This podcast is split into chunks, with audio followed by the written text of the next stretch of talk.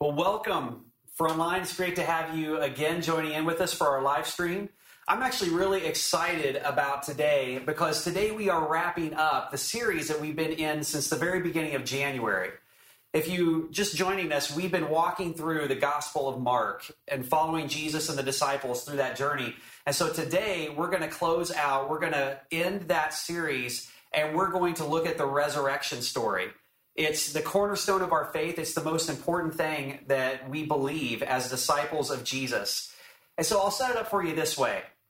If I were to say to you, tomorrow I'm going to get hit by a truck, but, but if I said it's not just going to be a truck, it's going to be a 2004 Chevy Suburban, a red one. But don't worry, three days later, I'm going to come back to life. If I were to say that to you, it would be such a crazy thing to say, such an abnormal thing to actually say, you would remember it, wouldn't you? It, it, would stick with you if I said something like that. And then tomorrow, if I went out and I actually got hit by a red 2004 Chevy Suburban and died, you would be like, oh my gosh, he, he said that. And three days later, you'd probably be sitting around kind of nervous, like, I, I, I, man, the, the one thing he said came true. I wonder if he's actually going to come back to life here three days later. What's so interesting to me about the resurrection story that we see in all four gospel accounts of Jesus' life is that the disciples are completely surprised by the resurrection. None of them see it coming. Even though Jesus, again and again and again, throughout the Gospels, over the last few weeks, you've heard it, Jesus keeps saying to his disciples, I'm going to go to Jerusalem. I'm going to get arrested and betrayed, and I'm going to be crucified on a cross. And three days later, I'm going to resurrect. I'm going to come back to life. And yet, the disciples aren't expecting it. It's a complete surprise to them. This is the way Mark's gospel accounts for the resurrection. So if you want to join me with your Bible app or follow along on the screen, uh, this is Mark chapter 16. The resurrection account begins this way Saturday evening, when the Sabbath ended, Mary Magdalene, Mary the mother of James, and Salome went out and purchased burial spices so they could anoint Jesus' body. Very early on Sunday morning, just at sunrise, they went to the tomb. On the way, they were asking each other, Who will roll away the stone for us from the entrance to the tomb? But as they arrived, they looked up and saw that the stone, which was very large, had already been rolled aside. Now, I want to draw your attention to one detail. It says that the women were coming with burial spices to the tomb on Sunday morning. Why were they bringing burial spices? Because they were expecting to encounter Jesus' dead body. They weren't expecting to see a resurrection. They didn't show up that morning because they thought that Jesus was, was risen from the grave. And yet, Jesus again and again predicted it. He said, Three days later, I will rise from the grave. But they're there with burial spices to anoint his dead body. Why is no one expecting a resurrection? The, the story continues. Verse 5 When they entered the tomb, they saw a young man clothed in a white robe sitting on the right side. The women were shocked, but the angel said, Don't be alarmed. You are looking for Jesus of Nazareth who was crucified. He isn't here. He is risen from the dead. Look, this is where they laid his body. Now go and tell his disciples, including Peter, that Jesus is going ahead of you to Galilee. You will see him there just as he told you before he died. The women fled from the tomb, trembling and bewildered and they said nothing to anyone because they were too frightened. And it's there at the end of verse 8 that we just read that the oldest manuscripts of Mark's gospel end. That's the way the story ends. Just with, with, that verse. If there's one word that I would use to describe how Mark's gospel ends, it would be the word unresolved. It ends on this cliffhanger the, the story isn't really resolved. In fact, maybe that's why later, after Mark had written his gospel, somebody else came and, and completed the verses that you probably see there in your Bible. But the oldest uh, manuscripts actually end right there at that point on this cliffhanger, on this unresolved note. And what's uh, even more amazing than that is in on the last night of Jesus' life in Mark's gospel, if you go back just a couple chapters to Mark 14, verse 28, Jesus is talking to his disciples about his death and his resurrection. In, in verse 28, he says, But after I am raised from the dead, I will go ahead of you to Galilee and I will meet you there. But what's amazing is at this moment, at Jesus' resurrection, the disciples, you would think they would be in Galilee, right? Like Jesus said, I'm going to raise from the dead, I will go ahead of you and meet you in Galilee. You would think the disciples would be hanging out in Galilee, like, all right, it's, it's been three days, like waiting for a resolve to this whole thing that had happened where Jesus had been crucified. The, the, the, resolve to the story, the resurrection. You think they would be there in Galilee waiting for Jesus to appear, but they're not. In fact, the reason the angel says to the women, Go tell the disciples that Jesus has been risen from the grave and he's going to meet you in Galilee is because they're still there in Jerusalem, hanging out. They're not even looking for the resolve. They're, they're just there in Jerusalem, kind of like, well, what do we do? What's next? Where, where do we go from here? Why isn't anyone expecting a resurrection? I think the answer to that question is actually something that you find only in Mark's gospel. It's when the angels are speaking to the women, uh, the, the angel says, Now go and tell his disciples, including Peter. That's what the angel says to the women. Go and tell the disciples, oh, including Peter. Why does he say that? Well, the last time that we saw Peter in Mark's gospel was on the night that Jesus had been arrested. And Jesus has been taken to the high priest's uh, house. And so Peter is followed at a distance, and now Peter is standing outside in the courtyard of the high priest's home. And uh, he's standing there warming himself by a fire, and a young girl comes up and says, Hey, weren't you with Jesus? Or weren't you one of his disciples? And three times Peter denies that he even knows Jesus at all. Three times he says, I don't even know who Jesus is. He fails. He fails Jesus. He, he denies him. At the moment when Jesus was at his most vulnerable, at the moment when Jesus most desperately needed support needed his followers to come through for him, Peter failed. He let Jesus down. And so, what's happening here, the, the angel says, Go tell the disciples and Peter. It's not because God doesn't consider Peter a disciple any longer. It's because Peter doesn't consider himself a disciple any longer. See, see, Peter has the same dilemma that so many of us have. Peter had failed, and so now he was living in this place of unresolved. He didn't know where he stood anymore. Well, I, I used to be a disciple, but now I messed up. I failed. So where does that leave me? He's living in this place of unresolved. Maybe you've failed too. When the divorce happened, when you thought you could beat the addiction, but you couldn't. When you gave yourself to that person because you thought they were the one. When you walked away from God and from the church. And so you failed. And so now, where does that leave us when we fail? It leaves us in this place of unresolved. This place where we wonder you know, where do we stand now? All you really did when you failed is you just joined Peter and the ranks of every single other person in the Bible. That's really all you did when you failed. Even the greatest heroes of the Old Testament were men and women who failed. They let God down. Not a single human being lived up to, you know, uh, God's standards. Not a single person until the person of Jesus. So, Jesus, in the Gospels, Jesus comes as God in the flesh, and he lives a perfect, sinless life on our behalf. He lives the life that we should have lived, and then he dies the death that we deserved. But maybe the reason you feel unresolved, maybe it's not because of your own failure, maybe it's because of someone else's failure. Maybe someone else failed you. Maybe the system failed you and let you down. Uh, maybe an elected official that you put your faith and your hope in has let you down. Uh, teachers, coaches, politicians, I would say even pastors, eventually all let us down. Uh, even me, I'm, I'm a pastor. I want to do the best I possibly can, but if you're if you've been at frontline for a while and I haven't had the chance to personally meet you and let you down, don't worry. I promise I will eventually get around to you.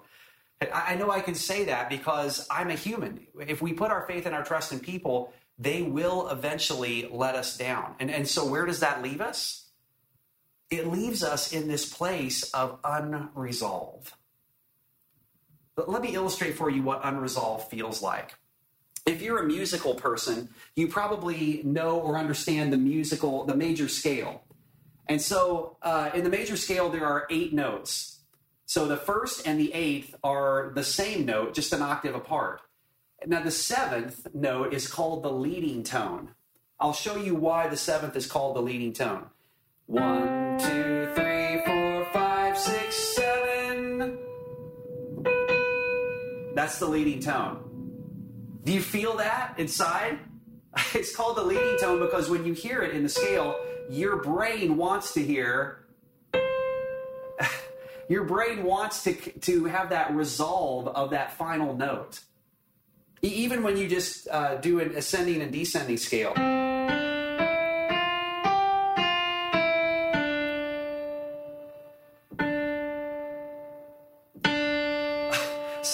Us wants to hear that note, that final resolve. We long for resolve. We long for situations in our life to resolve. And when we don't have resolve, in our lives, in our relationships, in the world around us. When we don't have resolve, we struggle. We, we wrestle with those kind of situations. It's not just with music that we have that sense of resolve, it's in every area of life. We are built to desire and to want there to be a resolve. Sometimes God allows us to sit and resolve. Sometimes God will allow us to go through life and come to a place where we just sit in the resolve. And when, when that happens, we struggle. I would argue that right now, our entire world is in a place of unresolved. Our society, in the midst of this pandemic that we're going through right now, I mean, things are starting to reopen. We're having conversations about reopening uh, and everything, but the situation isn't resolved. There, there's no sense of resolve as of right now. 100,000 people have died, and we don't really have a resolve to this situation of this virus. Some of the racial injustice and the protesting that we're seeing that's gone on over this last week is a reminder to us that even though we're over a century since slavery happened in our country, that situation is not resolved. Racial tension, racial injustice is not resolved in our world. And so we have these reminders, we have these things that happen that remind us that we are still living in the midst of a time and in the midst of a society where things are just not the way we want them to be. They're just unresolved.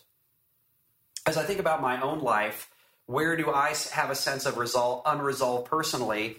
Uh, one of the, the places that I deal with is that I will never hear a doctor say to me, Brian, you are cancer free. Because of the nature of the diagnosis that I have, I, I will never be declared cancer free. I've had friends who have had cancer and they've gone through treatment and they get to the end of it and they get to ring that bell. They get to celebrate and have a party and have people. I've gone to those parties for those friends and they get to celebrate. Your treatment is over. You are cancer free that chapter of your life is closed. You can move on from it, go on to the rest of your life. But in my reality, I every what happens is every six months I go back and they do full body CT scans and they take blood and other tests are run to determine whether or not I'm still in remission. And I'm thankful, praise God, I'm still in remission as far as I know at this point in time. But every six months, I have this rem- reminder. It pops up on my calendar that this situation is not over yet. That, that the whole situation I live in is not resolved yet. We, I still live in a place of unresolved. So I want to talk to you about what the resurrection does for us when we live in a place of unresolved. What, what did Jesus really accomplish by his resurrection? How does that speak into our world where everywhere we look around us, things are in a sense of unresolved? What Jesus did in the resurrection is he transferred his life, his eternal life, to us. So Paul actually says in 1 Corinthians 15 that Jesus' resurrection, that Jesus is the first fruits of those who are going to be raised from the dead. In other words, his re- resurrection was the first. It was the beginning of all of us who will put our faith and our trust in the person of Jesus. We will get, we will experience that resurrected life as well. That his life was transferred to us at, uh, at the moment of his resurrection when we put our faith and our trust in him. Let, let me illustrate that for a minute. If I am down to my last $50 in my bank account, and then I end up losing $10 somehow, that's a crisis, right? That's an unresolved situation in my life that causes me a, a, lot of anxiety. If I if I've only got fifty dollars in my account and suddenly somehow I don't even know how I lose I end up losing ten dollars, I'm in trouble. That is an unresolved situation that I want resolved for. So I'm going to freak out. I'm going to call the cops. I'm going to just look and look, turn the city upside down until I find that ten dollars. Right? But if someone transferred billions of dollars into my bank account and then I ended up losing $10, I mean, it would be an unresolved situation. I wouldn't be happy about it. I, I, I wouldn't love it that I lost $10 and I didn't know where it went. But at the end of the day, it wouldn't cause this huge reaction for me. I, I probably at some point would kind of just shrug and move on. In other words, the, the resolve of that situation wouldn't be in finding that $10 and getting that $10 back.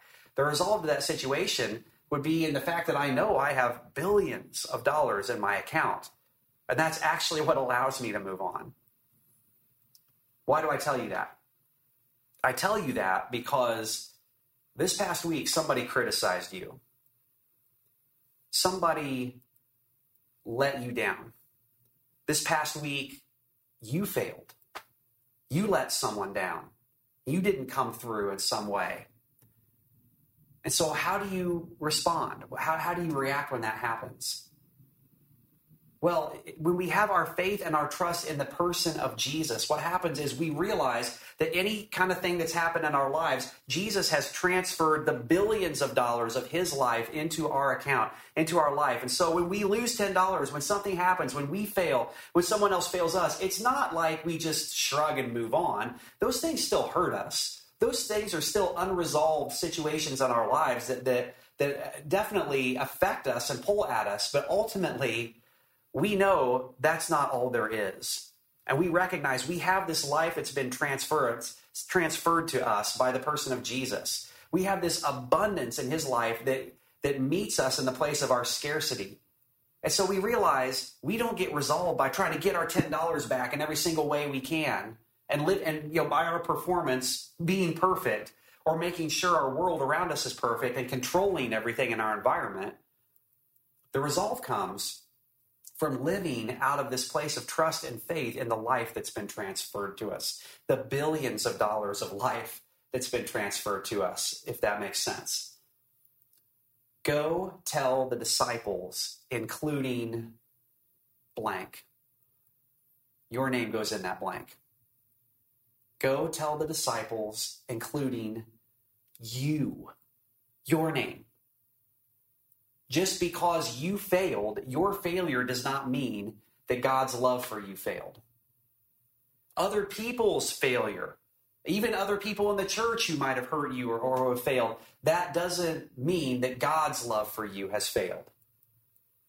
You know, situations that have been unfair that have happened to you in our world, situations that are currently happening that are unfair, does not mean that God's plans for you and his future that he has planned for you has failed. That's the life that we have in Jesus. That's what happens when we put our faith and our trust in Him. I love what Edwin Lewis Cole said. He was a, a, founder of a men's ministry and a writer. He said, You don't drown by falling in the water, you drown by staying there. you don't drown by falling in the water. Lots of people fall in the water. You drown by staying there. And, and I think that's the truth for so many of us in, in our lives. It's not our situation that does us in. It's the fact that we believe in, our minds that we are just destined to stay in the situation we're in, to stay in this place of unresolved, to stay in this place where we don't have really any kind of hope for the future. That's not what God called you to. That's not what He called you for. We're called to get up. We're called to put our faith and our trust in the person of Jesus, to allow Him to transfer His billions of dollars of life into our account, into our lives, and then to live out of that. That's what Jesus did for those women who came to the tomb in Mark's gospel. And what I love the most about this resurrection story in Mark's gospel is it ends with the women being told by the angel to go and tell the good news. Not only is it, is it it's the gospel message, the good news that they have this life that's been transferred to them, but then they are told to go and tell that good news, to go live that out. In a couple weeks from now, uh, you're going to see it, and we're going to celebrate something called Juneteenth. And I'm going to admit, as a white person, I actually didn't know what Juneteenth was until just a few years ago. I started noticing some of my African American friends were you know, posting about it on Facebook or, or talking about it, mention it. And so I began to ask questions and I began to research it because I didn't know, I'd never heard of it. I didn't know what it was. If you don't know what it, what the celebration is about, it's basically this idea that in 1863, the Emancipation Proclamation from uh, Abraham Lincoln went into effect. So January 1st, 1863, the slaves in our country were freed. Slavery was ended. But it wasn't until June 19th, 1865, that the slaves in Texas finally heard the good news of the Emancipation Proclamation that they had been set free. They were the last group of slaves in the Confederacy to be told. So, for over two years, you've got this group of slaves who have been set free. The Emancipation Proclamation has set them free, and yet for over two years, they haven't heard the good news, and so they're still living as slaves. Their reality every single day is still the, the reality, the life of a slave. Our African American brothers and sisters know what it's like to live in unresolved. They understand that. that. That's a reality that we're still encountering, we're still understanding in our world. Jesus invites us to go to places of unresolved in our world with the good news of the gospel. That we have a life in Jesus, that every single one of us, like we talked about last week, is worth dying for. And so we're called not only to step into that life that Jesus offers us, but then to be carriers of the good news, to go forward with the gospel message into our world.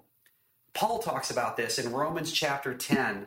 He describes this, this idea that we're called to go forward with the gospel message, to go into places of unresolved in our world and tell the good news. Verse 13, he says this For everyone who calls on the name of the Lord will be saved.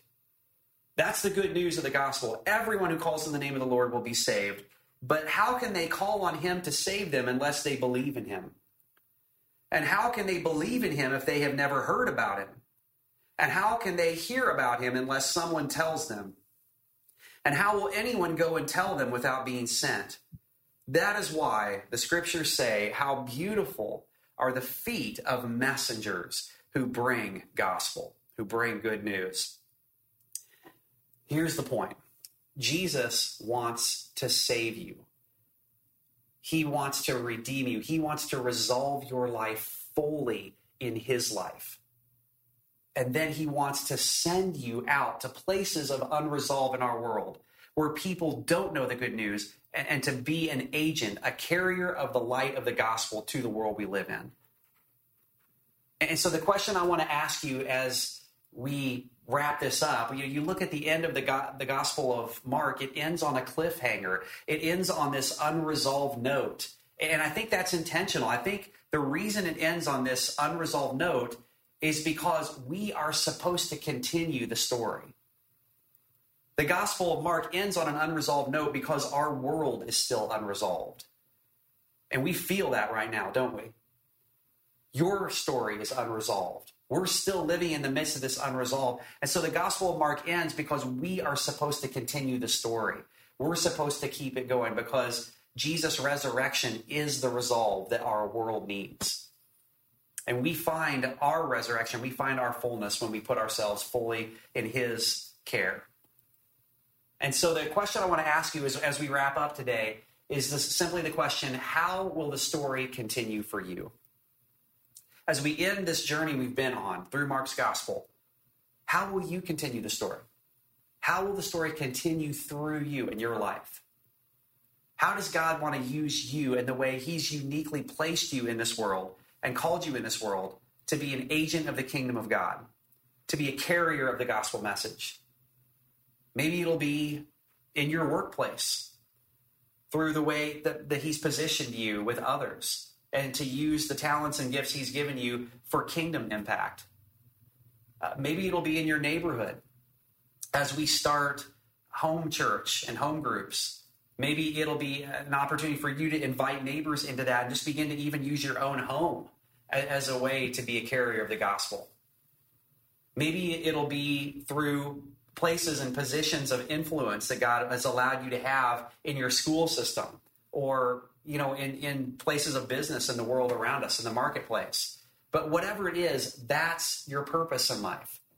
That's the greater calling. That's the thing that he's uniquely wired you for and when we step into that not only do we get this life that's been transferred to us in jesus but we get to find purpose and meaning when we tell others about it how does god want to continue the story of Jesus, the story of the resurrection through you in your life. I'd love to pray for us, and then we're going to sing before we wrap up here this morning. So, God, we just join you in the midst of this time, in the midst of this story. We thank you not only for the gospel account in its entirety, God, but we thank you for the resurrection story.